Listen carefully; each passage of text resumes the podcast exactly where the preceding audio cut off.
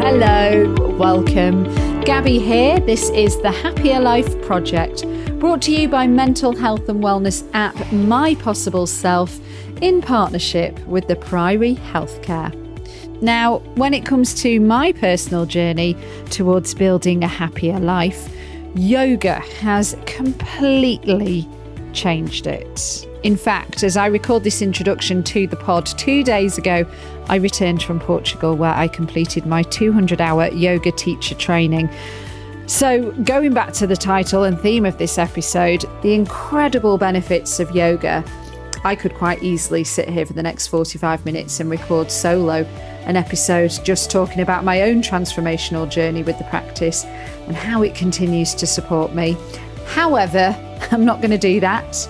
I'm not the only one whose life has been transformed for the better, happier, and way healthier when it comes to yoga.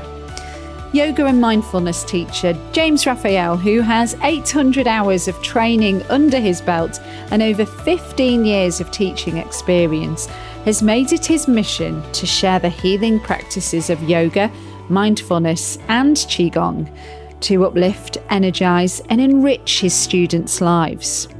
I'm a big fan of James's teaching style, as you're about to hear, and so I asked him to record an episode with me to give you, and we're really just scratching the surface here, the foundations into why and how yoga is such a magical practice that will benefit our physical, mental, emotional, and spiritual health.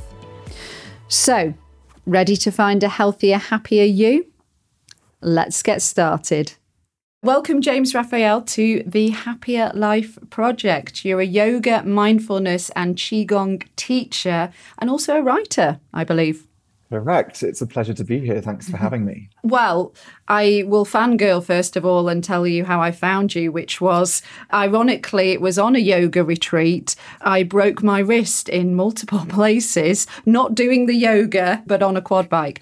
So I was desperate to keep up my practice because I do love yoga. And I found your wrist free classes on YouTube and I really, really enjoyed them. And also, like, I still got a really, really good workout because I thought, oh no, I'm not going to be able to do a lot of the positions and mm. stuff. But yeah, you you proved me wrong in a good way there. yeah, that the the risk free thing kind of it was total kind of a happy accident, really. I guess in that in during the period of that kind of first lockdown, I think lots of people suddenly were climbing the walls and trying to you know do more physical stuff, monitor their health so everyone was doing all these like body weight programs and loads of yoga and i think just a ton of people ended up with wrist injuries or wrist strain. Um, mm. so i mm. developed a few videos for students of mine that that had happened to because they were doing a lot more than they used to. And it just kind of went from there and i realized there was a lot of people who needed it. So glad you found it. Absolutely. Yeah and uh, we're going to dive into yoga today. Let's start with yes, yoga is great for physical health, but the real magic happens when we practice it for our mental, emotional, and even spiritual health. Would you agree? Completely agree. And I think I think there's an interesting piece to say here first and foremost, which is that when we think about yoga in kind of a contemporary sense, especially in the West or global North, however we determine what that is, we think of mm. it purely as this physical practice. And really, the yoga poses and the physical practice is just one very small component of the wider philosophical and spiritual traditions. So there's a piece to be said about honoring the history, the cultural traditions, and the philosophical traditions of yoga in a way where you know we decolonize our practice. This is a, a hot topic, right? Decolonizing our yoga practice. So as well as this whole piece around honoring the traditions of yoga, kind of from a respectful cultural context, I think we're also just missing out if we view it purely as a physical practice, because there are so mm. many other benefits and beautiful ways we can work with the traditions of yoga for mental, spiritual, and physical health. And I think if we mm. view it purely as this physical thing, we're shortchanging ourselves and we miss out on a huge mm. amount of richness. Mm, that's why I actually didn't pick back up with yoga for years because I went to my local gym and thought, oh, I'll give it a go. I mean, this is going way, way back. And I just couldn't connect with it. I just, I was bored. I certainly couldn't quieten the mind. I was thinking about all sorts of other things. And then it was during the pandemic where I was really stressed, working crazy hours for a huge corporation. It was eat, sleep, work, repeat. Couldn't really do much because we were all in lockdown, right? And then I thought, I'm going to give yoga another go. But this time round, I found two amazing teachers online they had devoted their life to teaching yoga and meditation versus a gym instructor that had probably done the shortest course they could to get the certificate. And also, it was my personal approach to yoga as well that changed. Whereas during the pandemic, I wasn't going into it for the yoga bod, I was going into it for my mental health and you know to help me with stress and and then it worked and I became addicted. Mm-hmm. So right. there we go. And I think, but it's not about me; it's about you. So I'd love to know your story. Okay, cool. So I, I can share my story, but just just kind of echoing what you were saying. I think, yeah. you know, I encountered a lot of people, a lot of new students, a lot of new, um, you know, practitioners during that first and second lockdown. I think for the reasons that you're, you know, articulating, Gabby, that actually people suddenly realized, well, what can I do for my mental health as well as my physical health? And then people start thinking about meditation, and then maybe there's more curiosity within mm-hmm. yoga and what yoga can offer for the mind and for the heart. Um, so I definitely saw an uptake um, and a more, I think, a more open-mindedness and a, and a greater receptivity. I think um, mm. Partly because people were a bit desperate, right? Just desperate. I know I was. Help, right? yeah, absolutely. Yeah, a, um, yeah, so let's get into your story because it's a really interesting one. Um, you're a very smart Cambridge graduate, and then I believe doing a bit of snooping online that you worked in like branding and marketing first. Correct. So, so yeah, so I, you know, fresh out of uni, Cambridge was a great experience, kind of typical student life in some ways, you know, working super hard, but also partying a lot, typical kind of British student drinking an insane amount. Um, and, you know, at the time it was just kind of fun and it was what I was doing. Um, but I think up until that point, sort of my existence had been very much in this kind of bubble of academia and work. And then I moved to London when I graduated and moved into my first job and it was a real you know shock to my system. Um, i found it super hard to make that adjustment. I'd had kind of a history already of some kind of mental health challenges. So as a teenager obsessive compulsive disorder and physical self-harm as well as you know fluctuating bouts of depression and anxiety and panic attacks. And so that was something that was already kind of part of the way that i was and then coming into the working world for the first time, I think just kind of supercharged all of that, really. And so very rapidly, you know, I moved into my first corporate job, which was in marketing and branding. There were great things about that, but my sort of flirtation with burnout was kind of continual and always dipping into these periods of intense anxiety, stress, and panic. Um, and like many people, my way of dealing with that was I just go out all weekend and just let loose and blow off steam mm. and party like crazy. And that kind of gathered a bit too much momentum, right? And I ended up using a lot of drugs and ended up winding up with different types of substance addiction throughout that process as a way of kind of coping. And so I came, I actually came to meditation, mindfulness based meditation first. And that occurred because like many people, you don't realize you have a problem first. It's usually your friends that realize you have a problem. Yeah, yeah. Or you have loved ones. Yeah. had a few good meaning, good meaning friends who who picked me up um, and said, "I think you need to sort yourself out, mate." Um, and so I I started going to like a, a not a drug rehabilitation service, but kind of a drug management service in Soho, where I was living at the time in London and really just to kind of moderate my using and try to get some control over it. It was about harm reduction, which was what I really needed at the time because stopping wasn't something I was interested in. And one of the one of the kind of peripheral uh, supports that they offered at this service was they recommended meditation. Um, mm. And they recommended this really wonderful little place in Covent Garden um, called, uh, I think it's called Inner Space, run by these wonderful uh, Indian ladies. And it's a little tiny bookshop with a meditation room downstairs. And so I started going there and meditating in, in that practice. And it gave me some hint that there was a light somewhere at the end of the tunnel. And so I persisted. And then I started doing silent retreats, which, you know, many of your listeners may have heard of before wow. these 10 day silent retreats, which were intense, quite full on, but kept giving me these kind of tastes of a greater sense of peace and freedom that I could create for myself potentially, that I had the power to elicit that within myself if I could kind of focus on it. Um, and so, as a kind of adjunct to all of this, I was then doing yoga at my local gym. And I started to kind of put the two things together that the space of yoga, of movement, of using my body and my breath and cultivating awareness through yoga was very similar in some ways to the meditation and the mindfulness practices. And I think I got lucky in a way that I came to meditation first because it always allowed me to view yoga as this complete holistic system for not just physical health but but mental well-being as well. Um, right. and so for me yoga has always been another expression of meditation. Mm, wow I mean, we know it has so many incredible benefits, but I'm still also not quite sure how it happens.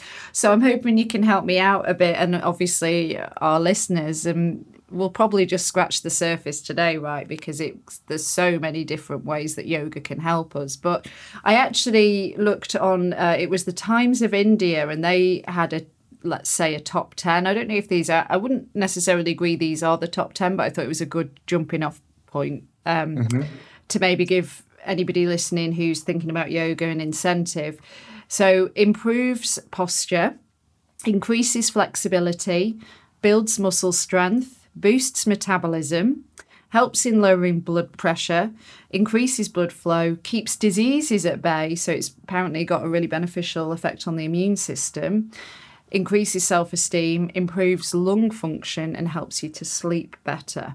So, those were the sort of core 10 reasons why we should do yoga according to mm. this um, Times of India. What do you say about that to start? Well, I think, I mean, I think that all sounds great. Yeah, it's a good jumping fabulous. off point. Yeah. well, why don't we start practicing straight away? well, quite, quite. I agree with all those things, you know, ex- experientially within myself, but also within, you know, I've been practicing and teaching within the last 15 years. And over the course of those 15 years, I would say all of those things to my experiential knowledge are true and are beneficial. I think probably what we can do when we look at the benefits of the physical practices of yoga first, if we look at the kind of physical and yep. keep it kind of rooted in the body, the physical benefits, and then maybe look at. That's where I was going with this. Yeah. Then mental, then emotional. Mm-hmm. So I think purely from just a really practical perspective, if you imagine that you're in your working day and you get an email from a boss or a difficult client, and you read the email, and there's a sinking feeling in your body, there's a tension that appears in your shoulders, maybe your jaw tightens up and you don't realize it mm. and your body moves into this kind of contracted shape. Often we yep. curl up, mimicking the kind of fetal position, whether we realize it or not. Often our stress response moves the body into this kind of curled up, hunched in position. And that happens realistically multiple times a day for most of us, you know. yeah, right? I'm sure that's um, resonating with a lot of people right now. Yeah so if you imagine throughout your day you're kind of putting more and more tension and tightness into the body kind of increasing a certain pattern or a certain shape. We go around like that most of the days in fairness um, and we have this illusion maybe that when we go to sleep that that magically releases from the body and everything washes away but it's kind of been shown clinically that that doesn't happen. Interestingly as a side note especially if you're a side sleeper because if you're a side sleeper you're in that same fetal position you're in that kind of desk you know, hunched position. Not that side sleeping is bad, but it's just a similar pattern that we spend a lot of the day in, right? And now yoga is very interesting because the way that most forms of physical yoga are taught, there's a lot of emphasis on opening through the front of the body. So opening across the chest, um, lengthening and opening through the front of the hips, which are often contracted or shortened when we sit throughout the day. And there's a lot of emphasis on, you know, stretching, moving, using active strength, and maybe using passive, relaxing stretching to help release a lot of that tension which is in the body. And okay, so that sounds like it might be a good idea, but why exactly might that be a good idea? if we're habitually constantly in this tense, stressed position, that connection between mental stress, making your body tight and feel stressed, goes both ways. So when your body is in a position that is hunched or tight or stressed, that also creates a feedback loop into your nervous system and into your brain that maybe you're not safe right now there's many body language experts and very famous wow. talks about this. Um, you can find some very famous uh, TED talks around body language and how particular posturing can positively improve mood, self-esteem, self-confidence, and a state of being in calm control. And so, just in that one way, the physical practices of yoga can help release and change those tension patterns. Now, there's other more physiological responses that occur within yoga. Your listeners may know or may have familiarity that the breath is a big part of yoga practice, right? And it's again been proven time and time again in many clinical studies that being able to slow down, particularly slowing down your exhale, has a positive impact on your nervous system and your sense of perceived threat. If we view stress as this kind of sense of perceived threat, that can be beneficial at times. It can push us into action. But if it's constant, mm. it can be mm. very overwhelming mm. for the nervous system and for your mind. And so by regulating the breathing, we're able to help create more of a sense of calm and balance in the nervous system, which can help kind of the mental clutter or the mental chatter also settle down. And the third, I guess, mm. and last component of this, I would say, is around attention, uh, paying attention, awareness. I believe that all yoga practice fundamentally should be about awareness. It's paying attention to what the body is doing, what you're feeling in different parts of the body, paying attention to what your breath is doing, noticing when it's short and tight, or noticing when it's long and slow and free. And also being able to notice when you're stressed or anxious because a lot of the time we actually don't realize how stressed or anxious we are. It's often when there's a spike, but it can yeah. be quite low level in the background all the time. And so when we practice yoga, we're really sharpening our tool or our muscle of attention, of concentration. And the more we can become aware of what's going on for ourselves, the more power we have to change that, right? Um, this is like a fundamental tenet within mm. talking therapies, right? you know we bring things to the surface we pay attention mm. to what's mm. going on in our lived experience so we can look at it observe it and then decide what skillful action or change we might make so i think in these different ways yoga can be really beneficial both to physical and mental well-being right? Yeah. It still really blows my mind that by putting your body in a certain position or pose like you can do things like um, help your digestive system, you know, and it's like, well, how does twisting my body in this way mean that, you know, I'm going to be able to digest food better? But it does, right? For sure. And I, this is such a, I'm so glad you bring this point up, Gabby, because this is such an important and beautiful point. Often when we think of yoga in a contemporary context, we think about kind of putting your body into pretzel like positions, gymnastics, contortion. Social media gives this, this, false impression that that's what physical yoga is about. But actually, yoga is a healing modality. Uh, one of the main directions which yoga leads us in is towards a path of healing physical and mental well being. And so there are many therapeutic aspects within yoga there are poses and sequences that are softer and more gentle that can help with digestive symptoms, IBS, that kind of stuff. Um, there's certain yoga poses mm. which from a you know an anecdotal and experiential sense really can help with uh, migraine or headache. There's also certain yoga poses you can do that can help create a sense of balance if you are feeling really jittery or really anxious or agitated. Certain yoga poses will be better than others for certain things. And there's a whole amazing group of teachers across the globe who are working on things like the practical applications of yoga in kind of managing cancer and cancer treatment, or using yoga as a way to manage various um, degenerative diseases. So it doesn't have to be, you know, doing a handstand or a cartwheel or something. Mm. Actually, so much of yoga's benefit comes in, in mm. these more um, holistic and uh, heal healing or health promoting uh, ideas. Mm. Well, just taking that thread and running with it again, when I was doing a bit of research for today's episode, I didn't know this, but um, this was taken from a medical article. Over time, yoga's effects are also believed to slow the natural aging process. There is less brain shrinkage in the areas of the brain that process information and store memories.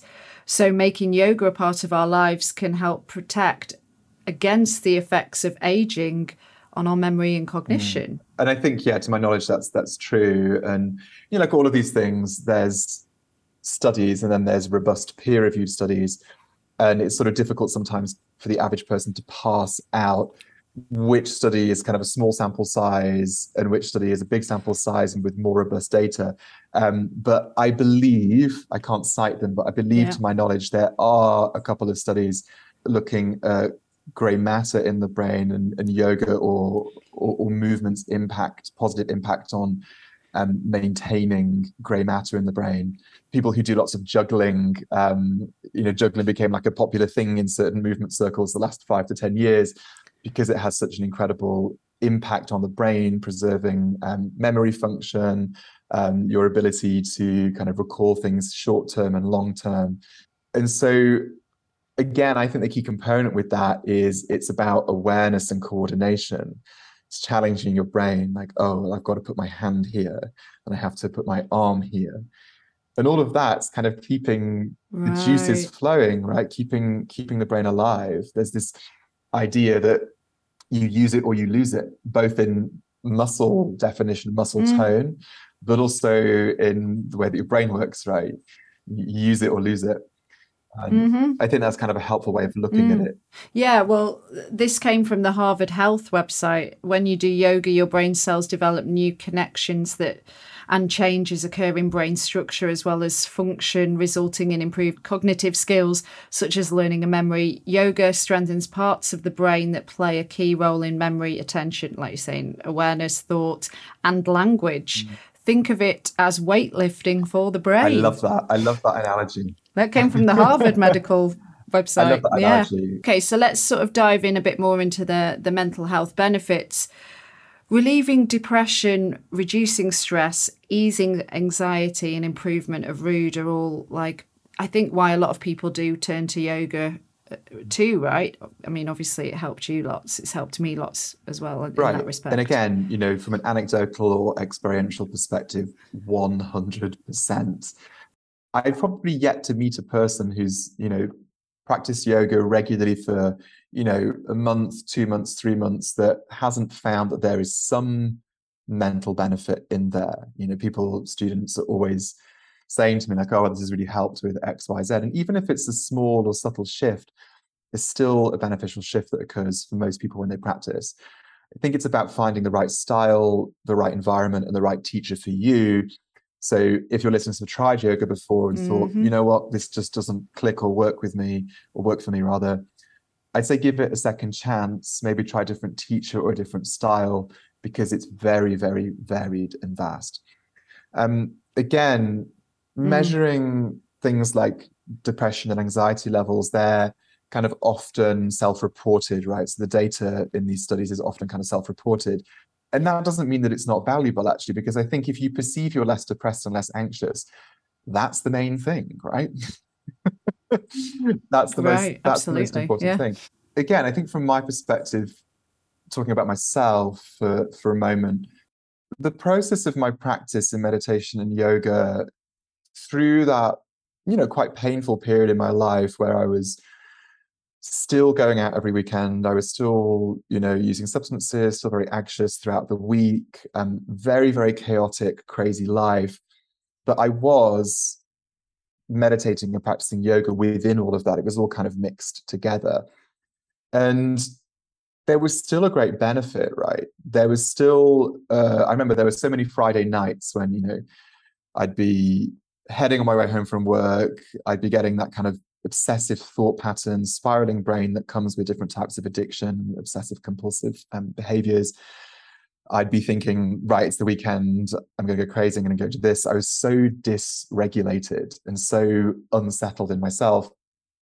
And there would be some weekends mm. where I would go, I would go to a yoga class or I would meditate, and it would take the edge off and kind of either help me not go crazy or help me go slightly less crazy. And there were weeks when it just didn't work, being really honest. Mm. It doesn't every single time hit the mark.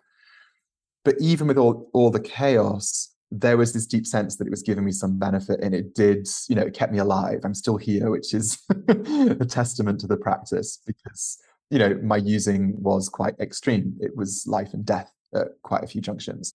I think my practice helped me survive physically. But really, what happened for me was at a point eight years ago, not only was I able to get the benefits physically and mentally of yoga and meditation, I'd also got to a point where I was strong enough to say, this, this, and this really aren't helping me. They're damaging me and they're preventing me from being the best version of myself. And I was finally able to put those things down. And when I did that, the positive impact for me physically and mentally accelerated very rapidly. Not saying that kind of recovery from whatever it is you're recovering from is easy. It's not, it's brutal. But by having a practice, by having a consistent history of that practice, I was able to confidently move forwards and make these little adjustments and improvements in my mental health to get to a point now where I know I can handle it. And really, it's the practice that has given me that. And that's kind of my hope for anybody who comes to practice that they stick around long enough, long term, that those benefits accumulate and there's a growing sense of self esteem, of self confidence, and knowing yourself well enough to make skillful decisions and when to not make certain decisions, if that makes sense. Mm, absolutely. And then just touching as well upon like the which is very interweaved with mental the emotional effects. Like yoga can help release grief and stored trauma can't it as well by again putting ourselves in various positions and poses. Things that we've been holding on to for years. Again we might not even know that we're holding on to it or what it is we're holding on to but then suddenly it's boom it's like you can you can you feel lighter. A hundred percent. And um to tell you tell you a story in my my first ever yoga class. Um, mm-hmm. I sort of would go there on a weekly basis, and it was fairly strong athletic practice, and my body wasn't used to the shapes, and I would just pour and pour with sweat. It was so embarrassing. I was like a river. I used to have two mats. I'd use up one mat, I'd turn it over, wow. and then I'd get rid of that and use the second mat. That's how much I sweated. And my teacher at the time, you know, in wow. a joking kind of sense, would shout across the room at me and say, "James, this isn't aqua aerobics." and, you know, it was very, it was very, you know, jovial and, and, and fun and, and welcoming the way that he would say it. Um, but I remember in that period just thinking, like, yeah, something is something is being released from my body here in a big way. Um, yeah. And then, as you said, I said this kind of tongue in cheek now, um, because some of my early yoga teachers they would say to me that certain emotions are stored in different areas of the body. And so hips and pelvis, uh, you know, many perspectives from within certain styles of yoga would say, yeah, grief, sadness, sorrow stored in the hips. And so you get into a very deep mm. hip stretch, a pose like pigeon pose. If any of your listeners are familiar with pigeon, pose where you're lying down, but with the leg at a right mm. angle, and it's very deep stretch. You kind of know it, Gabby, I'm sure. I do. It's one of my favorites. It's great, right? and it gives you this amazing release. And I mm. honestly, for like the first five or six months of my practice, I would just sob. I would just cry every time I got into pigeon pose. And I know this is the case for many people with certain poses. We can get these deep emotional releases that hopefully feel cathartic or healing and positive in a way. Mm. Um, and then the other thing, which was really funny, is uh, you know my calves were very very tight and very sore all the time. So I asked my teacher, I was like, "What emotion is this?" And my teacher was like, "Anger. Anger gets stored in the calves." and I'm still not too sure about this one, but um, wow, you know, I, you know, after years and years of therapy, I kind of look back and I'm like, well, yeah, I, I have had to work with a huge amount of anger. Um, maybe that's what it was. I kind of have a, a tongue-in-cheek view yeah. on all of this, but for sure, like we said earlier, these tension patterns that get stored and held in the body, when you release them, that pathway mm. between mind and mm. body, if you want to look at it that way, goes both ways. So when you release tension of shoulders, it might create a feeling of mental calm and release, but it also might release some kind of emotional correlate. Um, and so it's not uncommon for people, particularly kind of early on in their practice, to get kind of emotional releases or things coming up. And again, provided that the space mm. is held, you know, in a way where the intention is that it's safe, it's welcoming, that you have permission to do something or not to do something, which is so important, so important in yoga. Mm, um, mm-hmm. Provided the space is held in that way, many people find these releases welcoming. I split up with a loved one recently and I went to a yoga class, my favorite yoga class, and I sobbed at the end when we were in the final pose. It was just, it was like great and also slightly embarrassing. but it was, I guess, me releasing the grief, you know? Mm. Actually, speaking of Shavasana, there's a magic that happens there too, right? And everybody said, well, I think a good teacher will say, you know, don't, especially those that teach online, it's like, don't skip this one. But I find that if I've done a, a class which is like a great class, that I will get tingly. It's like, I suppose it's energy that's like moving around the body, but I've never really known what's going on there. But it's just this kind of magical feeling that I've never felt in any other form of exercise. Mm. Right, and it's it's great to hear you articulate that. And so yeah, so shavasana, which is you know we do our practice, say it's an hour's practice, physical practice, um, maybe the last ten minutes if you're really lucky, or five minutes. Usually, we lie down, mm. usually on the back, arms and legs spaced out in what we call shavasana, just this resting position. And there's different ways to consider what shavasana is and its purpose. Um, what I like to think of is it's backing up the hard drive or downloading. So I kind of think of you come into Shavasana, ah. it's very relaxing, but it's like you've just done all this movement, all this breathing, all this awareness, all this kind of what we call interoceptions, kind of feeling inwards to what's here. And that's changing something in your brain. It's changing something positive in your nervous system, in your physiology. And then you come into Shavasana and it's like your body and your nervous system have a chance to savor, to digest, or to kind of download all that information that you've just um, you know experienced. And so that's one way that I, you know, to the skeptical like to to position Shavasana. It's like you know backing things up. Um, mm. It's also, I think, mm. this very important reminder that yes, we can work, we can use effort, but that the importance of rest afterwards should never be disregarded. And that in order to get the full benefits of you know the workout or the physicality or the mental component even resting afterwards is a very important part of being able to do the effortful bit well next time. Shavasana can be taught in a couple of different ways. I think more and more these days in, in kind of studios and gyms it's kind of taught just purely as a relaxation you clock out, you rest. If you're lucky, you drift in and out of sleep and you feel really good afterwards, right? Um, but a little bit to mm-hmm. your point about this tingly feeling, in some kind of traditional lineages within yoga, Shavasana, ideally, the body is totally at rest. It's like your body is asleep, or um, you know, not to be alarmist about it, but shavasana sometimes is translated as corpse pose because the body is as released right. and as still as a corpse. I prefer sleeping, but so the body, yeah, the body ideally is totally switched off. So you're not fidgeting, you're not moving. It's about stillness. In some of these traditional lineages, though, the mind is absolutely aware you're not asleep. And in the ideal state, the body is completely at rest and the mind is completely empty, no thoughts. This is the kind of ideal. This is why mm. sometimes people God the dream, know, yeah, yeah. Sometimes you have the dream, right? Catatonic. um, you know, some some people would say that you know shavasana is the, the hardest pose of all, right? That's the, a common expression. It's the hardest pose of all because it's being mm-hmm. completely still in the body, but absolutely present in your awareness without thought or fluctuation. Um, again, ideally. Mm. But I think what can happen, like you're describing, in a resting position after you've moved, if you are aware of what you're feeling in the body, you'll feel that things have shifted. You'll feel tingling in the hands. You'll feel that the chest feels more open. You'll feel maybe the gentle rhythm of your breath or your heart beating in a very gentle, measured way.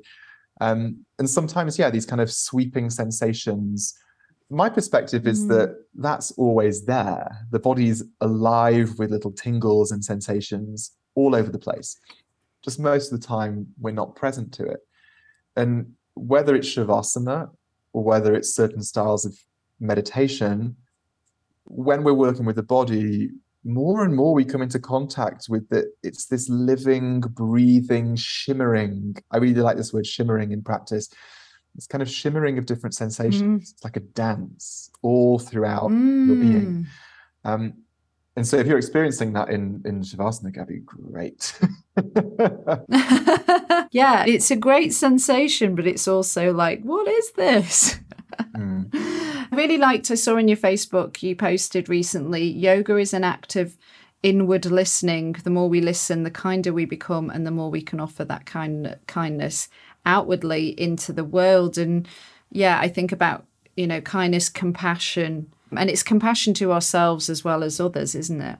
Absolutely. And, you know, self care as a terminology has become very popular kind of in recent years. I think what's great in some ways about the advent of social media and, and different digital medias is we're more and more aware of the importance of our mental well-being and our mental health. We're more and more mm. familiar with this idea of self-care and that it might be a good idea to be a bit more compassionate towards ourselves and there's many wonderful resources out there that can help us find tools for that i think yoga mm. is one of the most profound tools that guide us towards caring for ourselves more or if the word care is difficult for some people being a bit more friendly with yourself kind of making friends with yourself and so even if we're in a group mm. class doing physical yoga, doing different poses, moving, breathing, being aware of different sensations in the body, that is moving us inwards. It's moving us to understand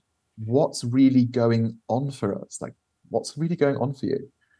Rather than distracting yourself and mm. avoiding your life, it brings you back into the center of your life, which isn't always easy, right? There's mm. stuff to deal with. Um, mm, yeah. But this path of yoga is, for me, a path inwards and a path of listening. You know, what is it I really need? You know, do I really need to go to that high intensity, you know, class, or actually is what I need to go and do yin yoga, which is very, you know, still and deep and maybe more calming? Is it that I want to commit to all these things I've put in my diary this weekend, or when I really listen inwardly through my practice, do I realize, oh, you know what? I'm exhausted. That makes it easier to offer that out to other people.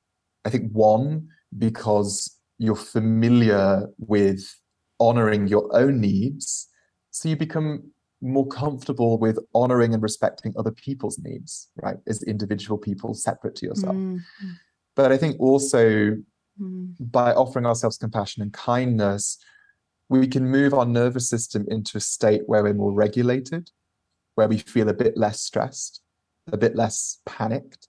Mm-hmm. And it's really hard to pay attention to someone else, to love them, to care for them when we're in this state of contraction and tension and stress and just trying to survive. So if we can look after our own yeah. survival, then we can turn our attention to others. And I think, you know, that process happens as a natural byproduct of yoga when it's taught and held in a you know a particularly compassionate way we've talked a lot now about the amazing incredible benefits of yoga but as we're drawing this conversation to a close for the person that's new to yoga and is thinking about trying it you mentioned yin being really good for that sort of more relaxing, stretching out your body, and it's more sort of gentler than, mm. Say, a vinyasa or a power. But I'd love you to kind of, if you could just sort of give a brief little synopsis of the major types. Sure. So I'll give you kind of a bullet point list from from my perspective, which might differ from other teachers, but my perspective is this.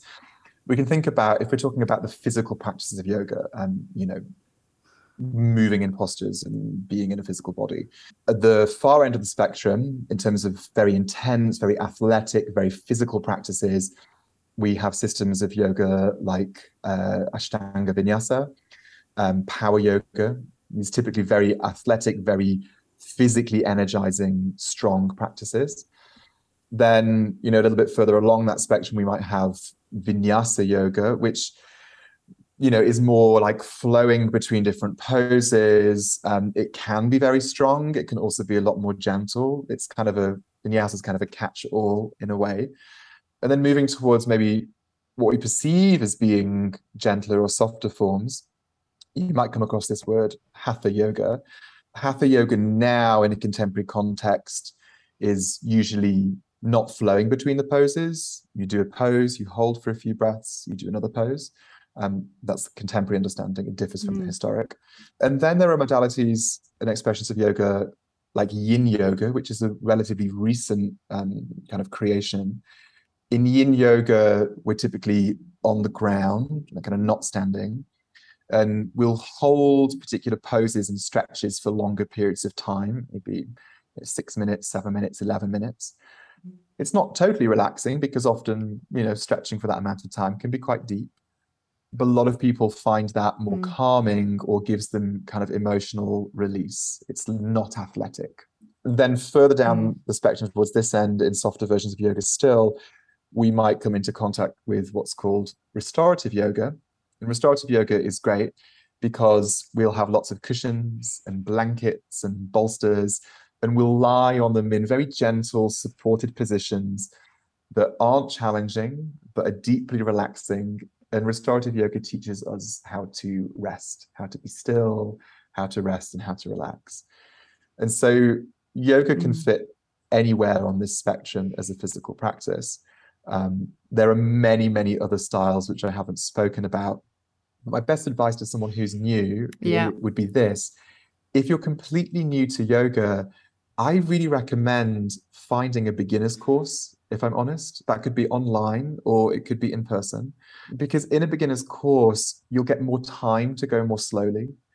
Hopefully, it will be taught well, and you won't just learn about where you're putting your body physically, but you'll learn how we're breathing, how we're paying attention. And that will give you such an amazing mm. foundation mm. to build the rest of your practice on. And I see this when I get students who are new to me coming into my classes when someone comes to me who's new to me and they've recently done a beginner's course, it's great because they're not as kind of nervous about what's going to come up. You know, I mostly teach vinyasa. Um, they have a certain amount of mm-hmm. confidence mm-hmm. with certain poses, with the breathing. And I feel like they can get a lot more from it having done a beginner's course. Um, if your listeners can't access a beginner's mm-hmm. course, I'd recommend, you know, trying something like vinyasa, which isn't pinned as a power yoga or ashtanga or a very strong practice, just to get a feel for it. And then if you like the strength that you find mm. there, maybe you dial it up and you try a stronger class. Or maybe you enjoy the more restorative end part of vinyasa where we cool down and we do the shavasana. And if you like that, maybe you go a little bit more mm. towards yin and restorative. But yeah, the caveat, the last caveat that I would say on this is consider this. Often we end up choosing a style which expresses the way that we are. So, type A hmm. personality, mm. let's say, drive, drive, drive, push, push, push, go, go, go. Everything's hardcore, everything's adrenaline, everything's cortisol. What kind of yoga is this person going to be drawn to?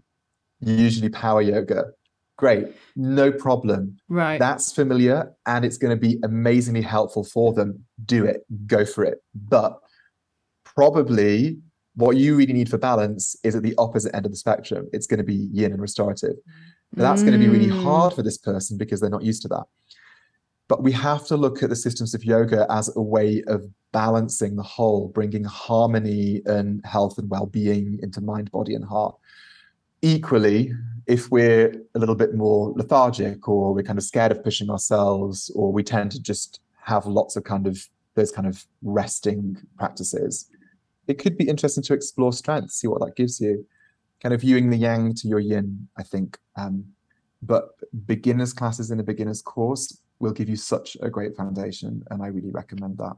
Mm. Oh, that's such fabulous advice and great way, I think, to wrap up the conversation. So, to find out more about you, the mothership is jamesrafael.com. Correct. So Rafael spelled R A F A E L. Mm-hmm. Excellent.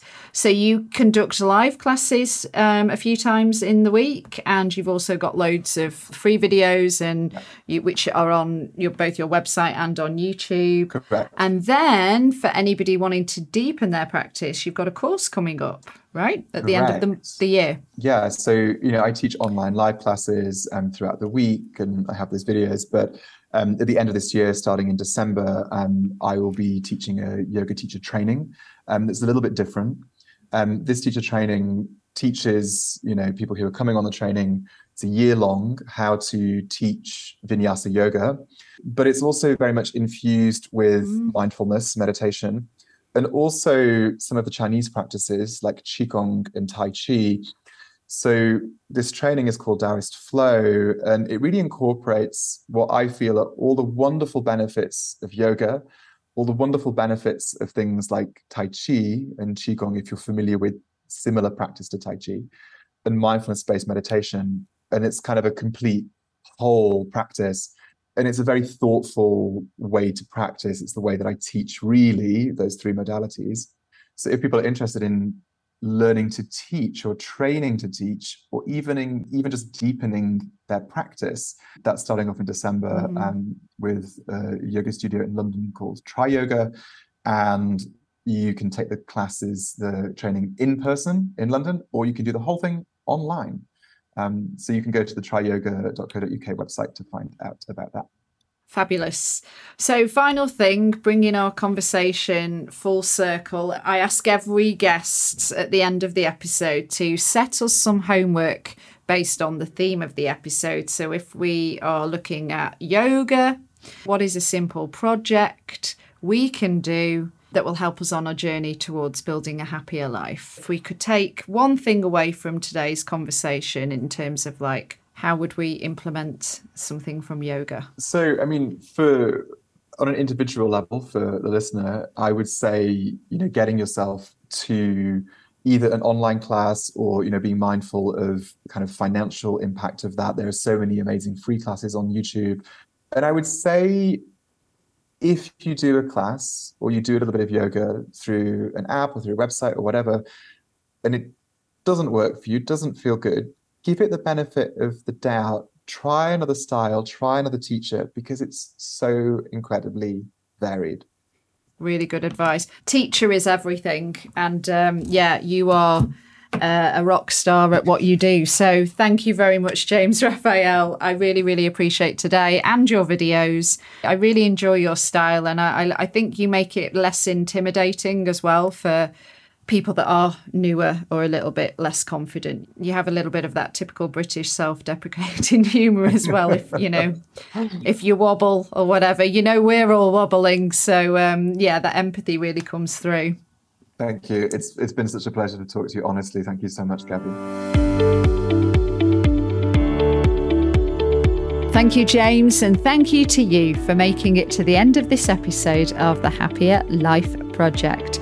I'm Gabby, and at the start of the show, I mentioned that I have recently come back from my yoga teacher training in Portugal, which truly has changed my life.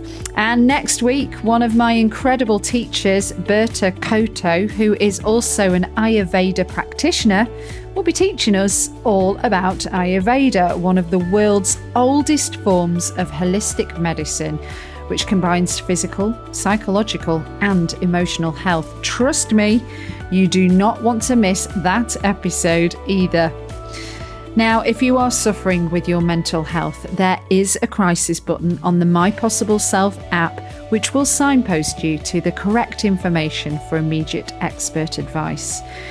Those of you who are listening not on the app but on one of our podcast platforms, the My Possible Self app is completely free to download, so you don't need to worry about it costing you anything. If you found this episode helpful, make sure you subscribe and leave us a review. And to find and follow us on social media, we are at My Possible Self, and I've been at Radio Gabby. So please do take care, and I'll see you on the next one. Bye for now.